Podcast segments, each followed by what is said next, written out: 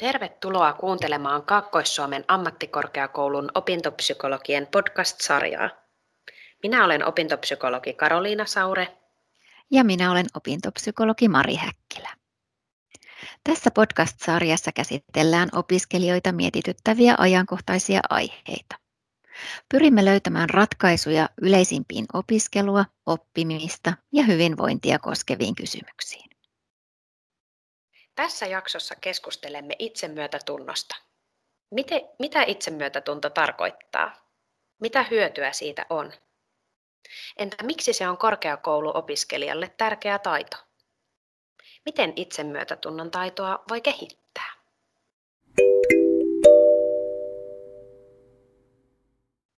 Mari, mitä on itsemyötätunto? Mitä se oikein tarkoittaa? Itsemyötätunto on semmoista hyvän tahtoisuutta ja ystävällisyyttä meitä itseämme kohtaan. Se on, ensinnäkin se on sen huomaamista, että itsellä nousee jokin vaikea tunne. Ja sen hyväksymistä, että on inhimillistä kokea vaikeita tunteita ja että kaikki kokevat sellaisia tunteita joskus. Itsemyötätunto on sellaista samanlaista myötätuntoa, jota koemme läheistä ihmistä kohtaan. Mutta itsemyötätunnossa me kohdistammekin sen myötätunnon itseemme. Eli suhtaudumme itseemme ja omaan kokemukseemme samalla lailla hyväksyvästi ja myötätuntoisesti eri tilanteissa kuin toiseen ihmiseen ja toisen kokemaan. Ja itsemyötätunto on vastavoima semmoiselle itsen piiskaamiselle, arvostelemiselle ja sättimiselle ja liialliselle itsekritiikille. Välillä itsemyötätunto on myös jämäkkyyttä seistä oman itsen puolella. Eli voisiko jopa sanoa, että itsemyötätunto on sellaista ystävyyttä itseä kohtaan? Kyllä. No, pystytkö Mari antamaan tästä jonkun käytännön esimerkin, miten itsemyötätuntoa voi toteuttaa? No, no esimerkiksi opiskelussa voi tulla vastaan sellainen tilanne, että, että opiskelija on valmistautunut tenttiin ja, ja pettyy sitten siihen tulokseen, kun sen saa. Ja sitten voi käydä niin, että, että ei pääsekään asiassa eteenpäin, vaan jää kritisoimaan itseään ja syyllistämään huonosta tuloksesta itseään ja murehtimaan. Ja yleensä jos tällaista tapahtuu jollekin toiselle, niin silloin huomaa ystävän harmin ja ehkä lohduttaa ja sanoo muutamia rohkaisevia sanoja ja suuntaa hänen näkökulmaansa eteenpäin ja tarvittaessa vie sitten lopulta ajatukset muualle. Ja itsemyötätunnossa tämä ta- tarkoittaa sitten sitä, että nämä lohduttavat ja rohkaisevat sanat ja ymmärrys suunnataankin sitten kohti itseä. Hmm, niin, moni varmaan tunnistaa tällaisia tilanteita omasta elämästä. Kyllä. Toisen ihmisen myötätuntoinen kohtaaminen on meille usein tavallista. Saatamme olla itsellemme ankarampia ja kriittisempiä kuin toista ihmistä kohtaan. Ja tämmöisessä samanlaisessa tilanteessa itseen voi olla vaikeampaa kohdistaa myötätuntoa samalla tavalla kuin toiseen, vaikka se on aivan yhtä tärkeää.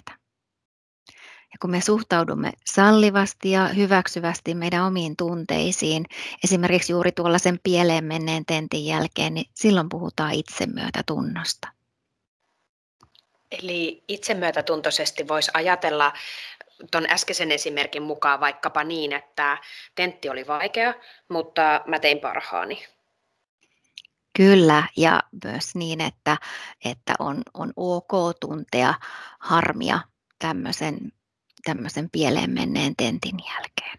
Hmm, joo.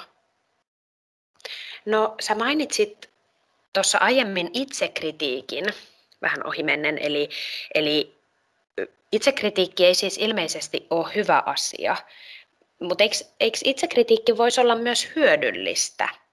Että jos ajattelisi, että se saa niin kuin edistämään asioita, kun piiskaa itseään eteenpäin. No, kriittinen suhtautuminen on hyvä asia, jos se pysyy aisoissa. Et jos itsekriittisyys on rakentavaa ja vie johonkin suuntaan, niin silloin se on hyödyllistä. Esim. Tuossa aikaisemmassa esimerkissä opiskelija voi kriittisesti tarkastella, että mitä voi tehdä jatkossa. Eli luke, lukea seuraavaan tenttiin ehkä enemmän tai eri tavalla tai aloittaa valmistautuminen tenttiin aikaisemmin. Et silloin itsekriittisyys on hyvästä, kun sillä on tietty suunta. Mutta sitten jos se itsekritiikki menee semmoiseksi piehtaroimiseksi ja murehtimiseksi, että mä oon huono, musta ei ole mihinkään, niin silloin se on haitallista itsekritiikkiä, joka usein voi aiheuttaa pahoinvointia ja lamaannuttaa. Aivan. Eli haitallinen itsekriittinen ajatus ei ole rakentava, vaan sävy on syyttävä, haavoittava tai, tai jopa hyökkäävä. Ja tästä tuli mieleen, että itsemyötätuntohan ei, ei myöskään ole itsesääliä, johon pahimmillaan uppoutuu eikä näe asioita laajemmin. Itsesäälin, tavallaan jos, jos on niin kuin jotenkin itsesäälin kaappaamana, niin ei pysty, pysty esimerkiksi näkemään, että, että kyse on yhdestä pieleen menneestä tentistä, eikä siitä, että olisi huono ihmisenä. Minkälaisia hyötyjä sitten itsemyötätunnosta voi olla? Tutkimuksissa on havaittu, että itsemyötätuntoiset ihmiset on keskimäärin tyytyväisempiä elämäänsä ja kokevat vähemmän stressiä ja ahdistusta ja masennusta verrattuna niihin henkilöihin, jotka suhtautuu liian kriittisesti itseä kohtaan. Ja itsemyötätunto vähentää epäonnistumisen pelkoa ja perfektionismia. Kuulostaa siltä, että siitä on siis paljonkin hyötyä. Mitä hyötyä itsemyötätunnosta on opiskelijalle erityisesti? No, itsemyötätunnosta on hyötyä ihan meille kaikille.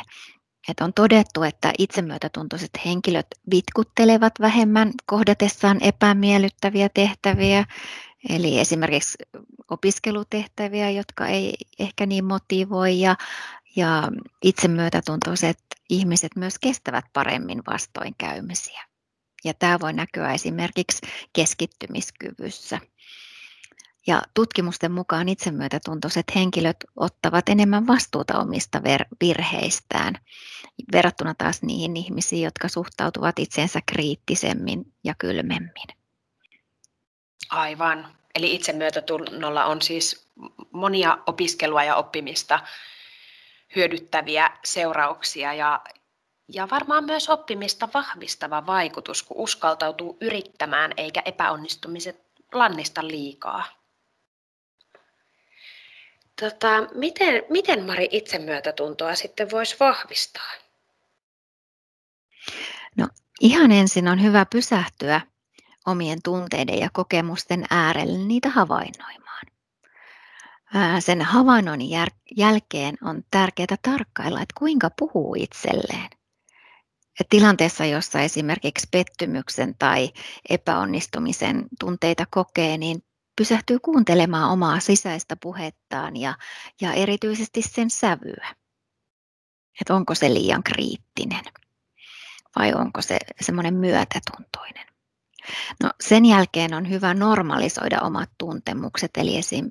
Esimerkiksi, että tällaisessa uudessa tilanteessa mä tunnen epävarmuutta ja mua jännittää, kuinka saan tehtävän tehtyä, että se on ihan inhimillistä ja ymmärrettävää ja sallittua. Eli niin kuin havainnoi ja hyväksyy itselleen erilaiset tunteet.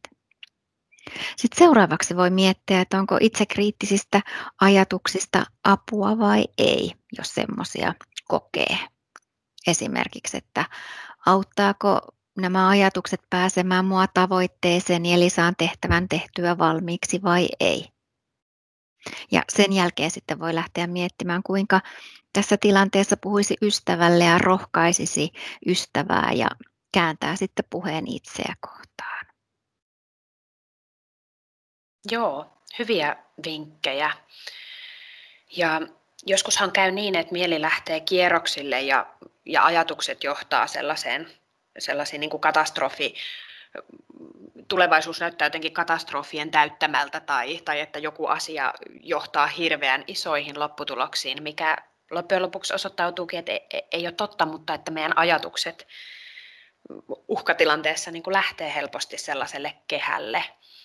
Ja, ja, ja mulla tuli mieleen, että eikö, eikö tällöin ole hyvä pysähtyä siihen tilanteeseen ja, ja vahvistaa sitä itsemyötätuntoa hengittämällä rauhallisesti, koska rauhallinen keho ankkuroi rauhallisen mielen.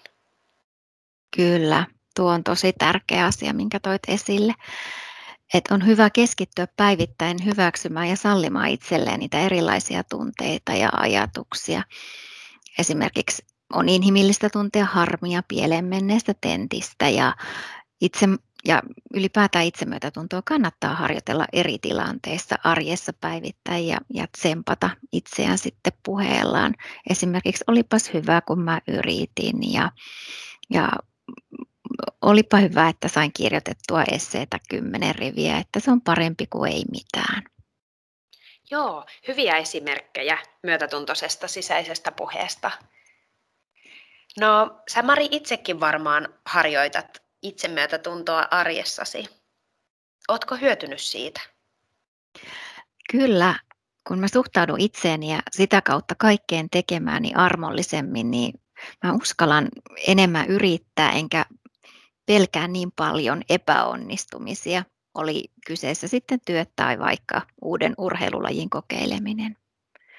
Yleensä mä pyrin kuulostelemaan tunteitani ja kun kohtaan vaikeita tunteita, niin totean itselleni, että nyt on näin, mikä jo itsessään sitten helpottaa huomaamaan, ettei tunnetta tarvitse yrittää muuttaa, vaan voin kuulostella, mitä se mulle kertoo.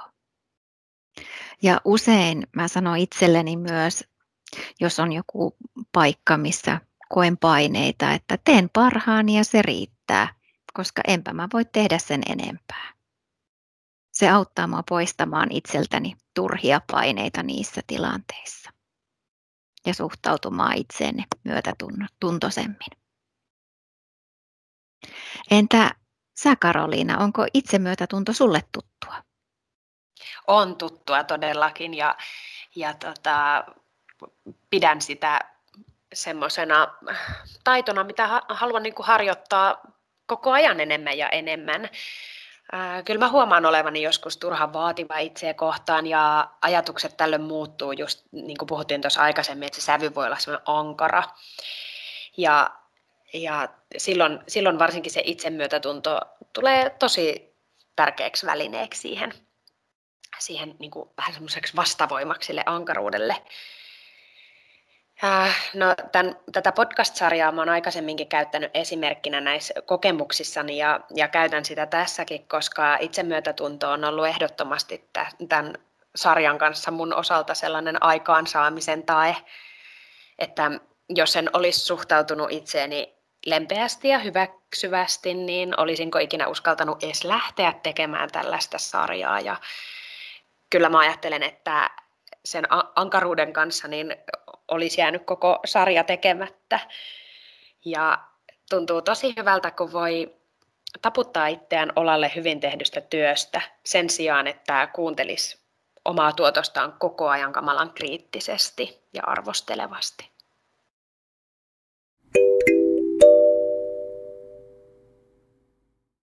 Tässä oli tämänkertainen F A Q Opintopsykologit Saure et Häkkilä podcast-jakso. Toivottavasti löydät tämän jakson avulla itsemyötätuntoa elämääsi. Palataan taas seuraavassa jaksossa.